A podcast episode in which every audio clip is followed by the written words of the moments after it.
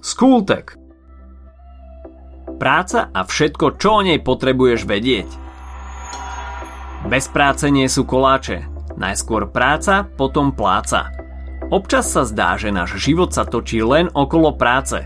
Ale viete, čo sa hovorí. Robte to, čo vás baví a nebudete pracovať ani jediný deň. Práca je základná ľudská činnosť, od ktorej závisí naše prežitie. Ľudia pracovali od nepamäti, či už išlo o zháňanie potravy alebo zhotovovanie obydlí. Práca v 21. storočí je našťastie úplne iná ako tá, ktorú kedysi dávno vykonávali naši predkovia. Minimálne podmienky, za ktorých je vykonávaná, sa zmenili. Malé deti už dnes nemusia pracovať ako výmetači komínov, ako tomu bolo napríklad v 18. storočí v Anglicku. Áno, počujete správne. Malé deti, často aj vo veku 4 rokov, museli takto ťažko pracovať.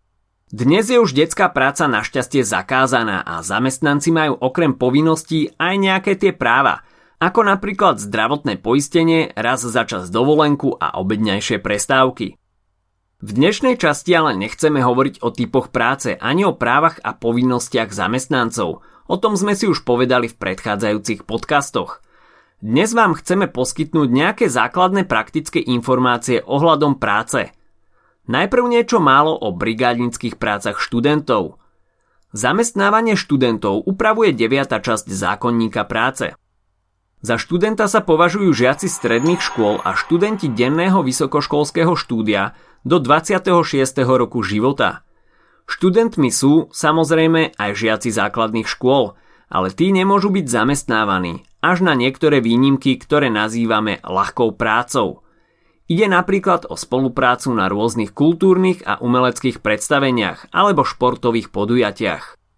Keď s vami zamestnávateľ uzavrie dohodu o brigádnickej práci študenta, mali by ste pracovať najviac 20 hodín mesačne. A pokiaľ váš ročný príjem nepresiahne istú sumu, ktorá sa každý rok mení, nemusíte podávať daňové priznanie.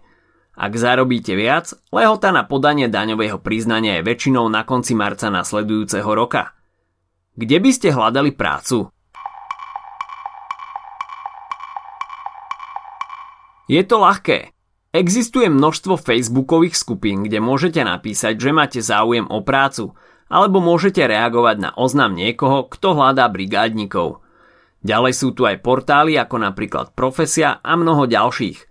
Musíte si však dávať pozor na podvodníkov – Majte oči otvorené a všímajte si podozrivé profily či inzeráty, ktoré sa zdajú byť príliš dobré na to, aby boli skutočné. A čo potrebujete na to, aby ste si úspešne zohnali brigádu? Záleží na tom, aký typ brigády hľadáte. Okrem potvrdenia o návšteve školy, ktoré je základom, vám na niektoré brigády stačí doložiť životopis a hneď vám zavolajú s tým, kedy môžete nastúpiť. K iným brigádám budete potrebovať aj motivačný list – predchádzajúce skúsenosti a možno treba absolvovať aj pohovor. Teraz si povieme, ako tieto veci zvládnuť a stať sa najlepším kandidátom. Základom je životopis, alebo aj CV, z latinského curriculum vitae. Životopis by mal obsahovať základné informácie o vás, vaše meno, dátum narodenia, kontakt, bydlisko. A čo je ešte dôležitejšie, zhrnutie vášho doterajšieho vzdelania a nadobudnutých skúseností – aby váš potenciálny zamestnávateľ vedel posúdiť, či sa hodíte na danú pozíciu.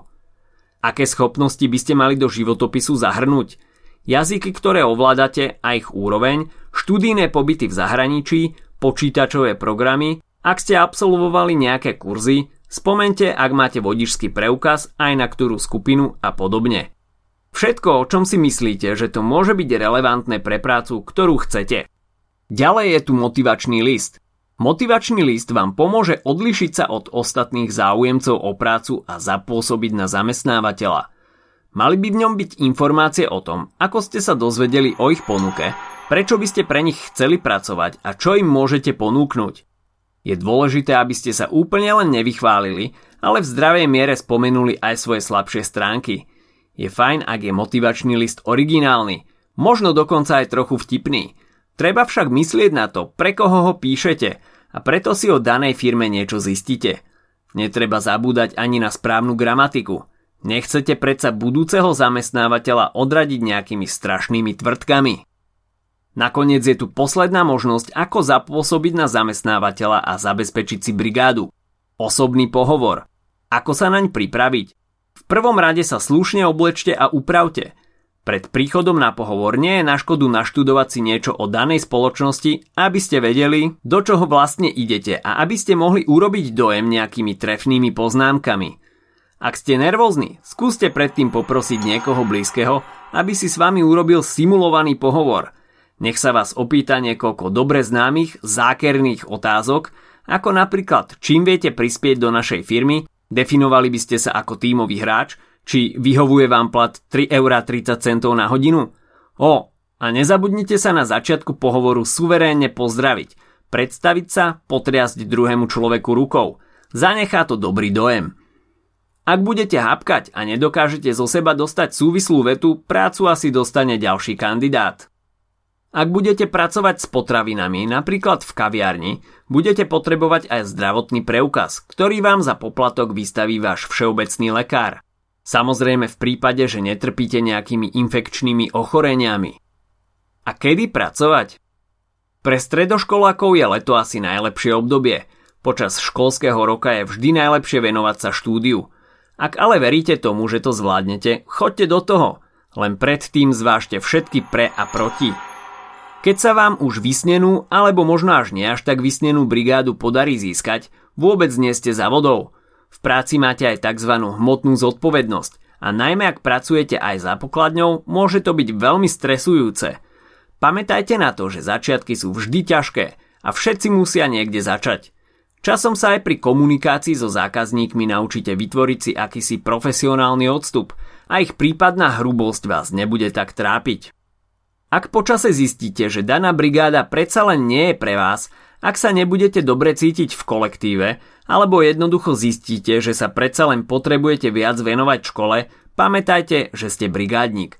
Nie je problém ísť za vašim nadriadeným, vysvetliť svoju situáciu a dohodnúť sa buď na zníženom počte hodín, alebo jednoducho na ukončení pracovného pomeru.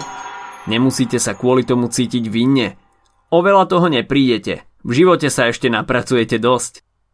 Nejaké tie peniaze navyše sú síce fajn, ale ak za ne musíte obetovať všetok voľný čas a vaše duševné zdravie a pokoj, vtedy za to nestoja. Toto platí trojnásobne v prípade, ak máte pocit, že sa k vám zamestnávateľ nespráva férovo. Teraz si to poďme zopakovať. Zamestnávanie študentov upravuje zákonník práce. Zamestnávať je možné študentov po 15. roku života a dovršení 10. roku povinnej školskej dochádzky – Status študenta majú aj vysokoškolskí študenti denného štúdia do veku 26 rokov. Žiaci mladší ako 15 rokov môžu výnimočne uzavrieť pracovnú zmluvu v prípade, že ide o tzv. ľahké práce, ako je napríklad účinkovanie na rôznych kultúrnych a športových podujatiach.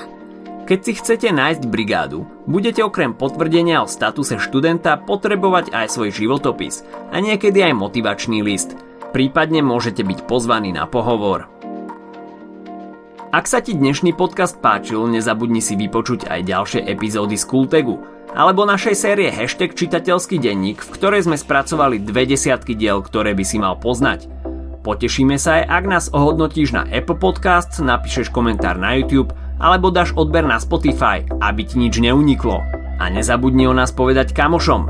Počujeme sa pri ďalšej časti Skultegu.